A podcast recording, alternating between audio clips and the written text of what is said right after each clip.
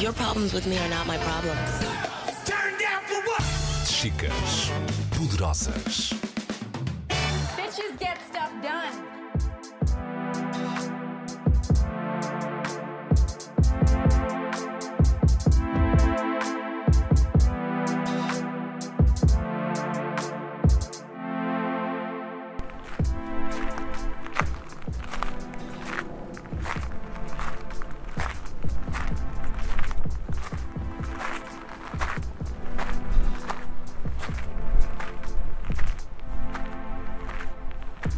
Subiu ao cume do Everest em 1999.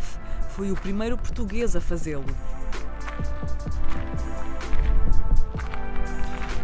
3 anos antes, em 1996, 8 alpinistas tinham morrido ali. Porquê é que decidiu ir na mesma? Todos os anos morrem pessoas, em diversas situações, inclusive nas montanhas, e inclusive todos os anos morre gente no Everest. Não é por haver tantos acidentes mortais nas estradas que a gente deixa de andar de carro. No nosso caso, como alpinistas, parte da incerteza e do risco acaba por ser o fascínio desta atividade, de fazermos algo que sabemos que não controlamos tudo, sabermos que a partir de um certo momento há consequências bastante, enfim, podem ser trágicas. E é exatamente nessa incerteza e nesse risco, nesse medo, que reside o charme desta atividade. O medo. Afinal, que sensação é esta que nos afeta a todas e a todos durante toda a vida? Neste episódio e no próximo desconstruímos o conceito do medo com 2 convidados diferentes. Hoje é a vez do alpinista João Garcia, conhecido no país e no mundo. Conhecemos os feitos e as conquistas, mas não as dores e os receios. Falamos delas a partir de agora. Bem-vindos e bem-vindas, eu sou a Catarina Marques Rodrigues. O medo é uma coisa que não é visível, não é uma coisa que nós consigamos tocar ou ver. Uhum. No entanto, é uma coisa que nos influencia imenso, mas para si, em vez de ser uma coisa que o trava, parece que é uma coisa que o alimenta. Às vezes perguntam-me porque é que eu escalo montanhas e eu digo porque é difícil. E porque é que foste àquela montanha e não foste à outra, que era mais fácil e tal? Eu digo, exatamente, porque nós procuramos a autossuperação, ou seja, queremos superar. Se a tarefa não for suficientemente difícil, com as coeficientes físicas e psicológicas, e aí na psicológica é que entra o medo, as coisas não me fascinam, as tarefas fáceis. Aquilo que realmente nos fascina é o simples facto de não saber se consigo até lá chegar.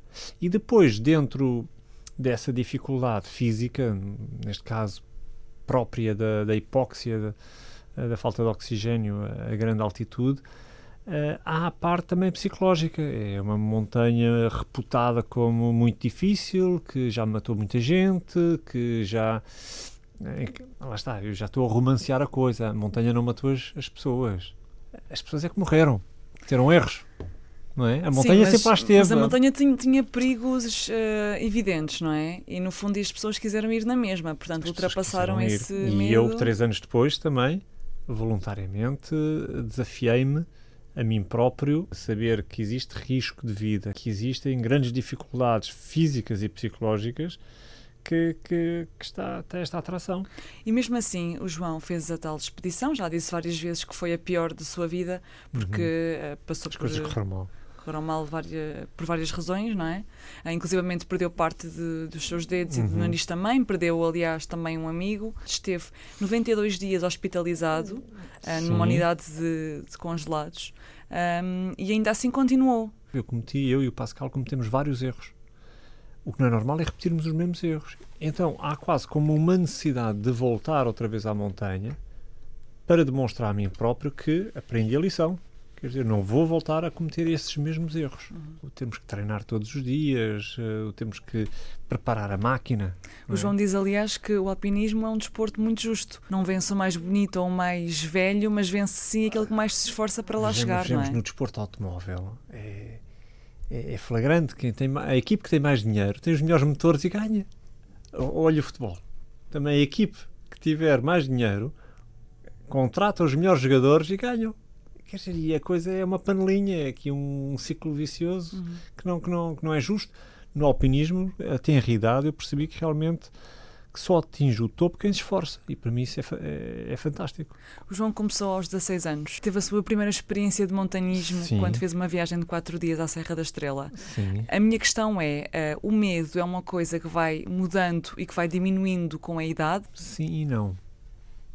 Então? Em certos campos, aliás, há quem diga, e muito bem, que a ignorância é logo o primeiro estágio da felicidade. Porque não, imaginemos, vamos para a montanha. Alguém que não tem experiência de montanha não se apercebe dos riscos que está a correr. Não sabe o que vai encontrar. Acha aquilo muito bonito e tal. E eu digo, pá, vamos sair daqui porque ali em cima pode cair estas coisas e tal. Vamos pôr num sítio mais seguro. Eu estou, quando estou na montanha, não estou constantemente em stress, mas estou muito mais atento, com conhecimento de causa, por saber que a montanha pode ser muito perigosa. O medo, felizmente, continua lá. E é graças a esse medo que nós conseguimos calibrar o bom senso e tomar as boas decisões. Como assim, calibrar o bom senso? É o medo que me diz que, calma lá, isto aqui, estamos debaixo aqui de uma zona, uma parede, com uns blocos de gelo lá em cima manhosos, isto pode vir para baixo a qualquer momento, pode vir daqui a 200 anos, pode vir amanhã. As pessoas com mais sucesso são aquelas que têm menos medo ou não é uma relação... Eu não acredito naquele lema, a sorte protege os audazes, eu não acredito nesse lema. Às vezes é preciso ter ousadia, mas tem que haver uma ousadia pré-calculada. É preciso preparação, é preciso empenho, é preciso fazer realmente um cálculo de quais serão as chances de eu me safar desta situação. O fazer por fazer é como uma roleta russa. Pode funcionar, pode não funcionar. E eu não alinho nesse jogo. Quando temos o medo de frente e temos uma situação potencialmente arriscada, o que me dá a energia acaba por ser o olhar para trás. Bom, João, tens 30 anos de experiência, treinaste 6 meses para isto, fizeste tudo o que estava ao teu alcance. Portanto, eu aí tenho a consciência tranquila e tenho aqui alguma estrutura para me autojustificar correr certos riscos. Agora, ir para a frente, de uma determinada situação e olhar para trás e dizer, epá, nem sequer treinaste, nem estás com o equipamento adequado, ainda por cima está mau tempo, está tudo contra. Se somos preguiçosos e chegamos ao exame sem ter estudado, claro que as mãos vão começar a segregar aquela gordura, aquela coisa da consciência a dizer-nos que se calhar não fizemos o trabalho de casa, não é? E a caneta vai-nos escorregar da mão e a prova não vai correr bem. O medo é uma ferramenta importantíssima. Agora, o exteriorizar esses receios é um sinal de fraqueza, sim, é um sinal de muita insegurança naquela cabeça. Agora, se uma pessoa tiver alguns receios, não abrir o jogo, mas estiver ali a gerir o que tiver ao seu alcance, eu acho que é sinal de inteligência. Mas lá está, eu acho que seja a pessoa mais experiente ou mais ignorante em determinadas matérias, o medo sempre estará lá. Na montanha, eu costumo dizer que a gestão do risco é como a teoria do caos. Dentro do muito mau, qual é o menos mau? Mas se formos a ver aqui também no trânsito, nós andamos aí a tentar preencher os buraquinhos, não é? Está tudo parado. E a gente anda ali à procura da opção menos má. Podemos variar, ir à direita, à esquerda, porque há ali coisas que eu, basicamente, não quero enfrentar, porque senão vou empancar. E também, time is an issue, ou seja, a velocidade também na montanha é importante. Ou vamos para cima ou vamos para baixo. Ficar ali empancados é como na vida, não é? Não é boa ideia. Como na vida, a montanha ensina-me tanto. E como é que se gera o medo dos outros? Ou seja, quando é a mulher, os filhos, eventualmente, os pais... Estas pessoas que referimos agora são sempre pessoas, no mínimo, próximos, não é? Seja a família, seja o companheiro de escalada, são pessoas que nós temos que conhecer. Ou mesmo, às vezes, até os clientes que levo para a montanha. Que leva em viagens, que leva em viagem. Quer dizer, eu pego em 10 pessoas que não conheço, que não sei se vou entrar em parafuso a dada altura e vou ter que estar preparado. E é logo uma das minhas necessidades, é nas primeiras contactos, nos primeiros lojas, em situações ainda menos altas, tentar conhecê-los, perceber como é que vão reagir, perceber como é que vão interagir também no grupo. E portanto, os receios destas pessoas eu vou ter que o gerir também. A sua mulher já o conheceu enquanto montanhista e alpinista, exatamente, não é? Quando são as outras pessoas que, mesmo assim, continuam com receios, não é? E que lhe pedem para não ir, ou que lhe transmitem esse medo. Como é que o João consegue manter a sua capa protetora e como é que os acalma a eles? Os filtros que nós usamos são os filtros que usamos no dia-a-dia, como os pais às vezes pedem aos filhos: "Oh, filho, deixa de fumar, olha que essa porcaria faz mal, não sei quanto." A gente faz... orelhas mocas, a gente protege, metemos aí um filtro para não influenciar muito. Não, no meu caso, nunca fumei, infelizmente, não. É um bocadinho incompatível tipo até, não é? Com subir montanhas e... o desporto, o vida. Diz-me com quem andas, dir-te-ei quem és. E ao andarmos com atletas e andarmos sempre neste mundo dos treinos e do desporto, acabamos por adotar um estilo de vida mais, enfim... pensamos nós, que saudável. Mais regrado, sim, à partida. Mas esse tipo de influências, eu durante muito tempo sempre fui muito egoísta, muito egocentrista, e eu chegava a dizer à família: "Olha, eu tenho um telefone de satélite, se houver mais notícias da família eu não quero saber, porque eu estou lá, eu não posso vir a correr cá para baixo. Posso vir cá a correr para ajudar seja quem for, não sou médico, não sou coveiro, não sou nada, quer dizer..." Depois, quando isto terminar, quer dizer, isto é elevado quase a um expoente do exagero, mas sei que, a dada altura, com um trabalho de tal responsabilidade e de risco, foi a melhor maneira de eu me proteger. Foi colocar um filtro e afirmá-lo, mesmo perante as pessoas mais próximas.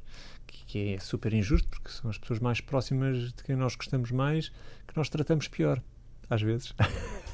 Portanto, é pensar eu e só eu neste momento e fechar-me a qualquer influência estou externa. Estou 8.000 km e essas coisas só me podem influenciar negativamente.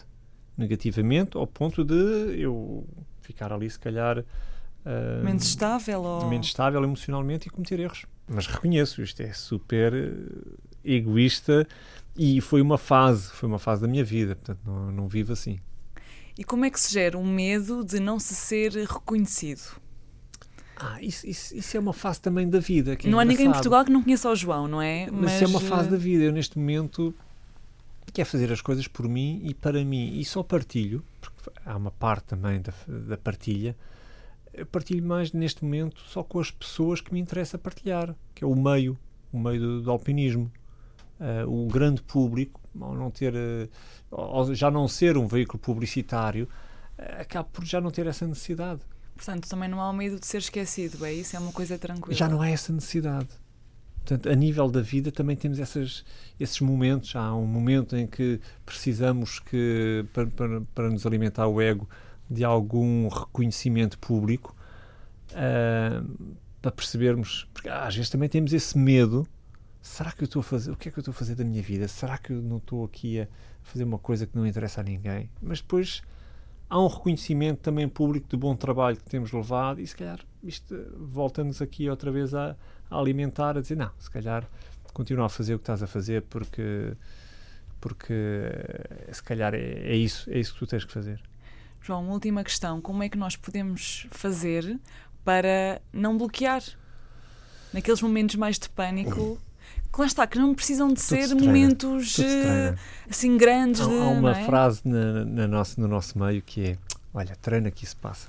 Quando vêm aquelas desculpas farrapadas que o calço do travão está aqui e as mudanças estão a saltar e a bicicleta não avança tanto e coisa, olha, treina que isso passa. Quando comecei a ser contratado também para palestras motivacionais junto de empresas, e junto, imaginemos, uma coisa é falar para um grupo de 30 pessoas ou 60, e depois vêm as 400, e depois vêm as 2.000 pessoas, e falamos e ouvimos no sistema sonoro a nossa voz, e com feedbacks, e ficamos... E aí bloqueamos. Bloqueei algumas vezes. E isso treina-se. Tudo isso se treina. O chegar, o antecipar, o ir ver o público, portanto... Não está no palco, mas tudo isso conseguimos fazer uma preparação para que, quando chega ao momento-chave, o discurso saia com fluidez a mensagem seja captada pelas pessoas e nós não nos sentimos, enfim, com todos esses receios. Quer dizer, falar para 2 ou 3 mil pessoas não é fácil, mas é possível. Portanto, é resolver primeiro. E não é uma coisa que a gente faça todos os dias. Pois. É uma vez, se calhar, 2 em 2 anos, mas quando isso acontece, temos que ser implacáveis, temos que ser profissionais, temos que fazer as coisas acontecer. E resolvê-lo, não é? É ver, ok, portanto, o que é que eu tenho que fazer para... É simular, é tentar arranjar um simulador, não é? É como os pilotos. Os pilotos têm que fazer simulações de acidentes. Mas que alguém vai partir um avião só para fazer uma simulação real? Claro que não, existem simuladores. Neste caso, e para qualquer atividade profissional ou qualquer situação, nós conseguimos, nem que seja o olhar no espelho e fazer o discurso. Eu às vezes também faço as minhas preparações, é num quarto escuro a falar para as paredes, mas tudo isso pode ser praticado, da mesma forma que podemos praticar a musculatura das nossas pernas para depois correr uma maratona, mas isso tem que ser com disciplina todos os dias, todos os dias, todos os dias. O agricultor é aquele que vai à horta todos os dias.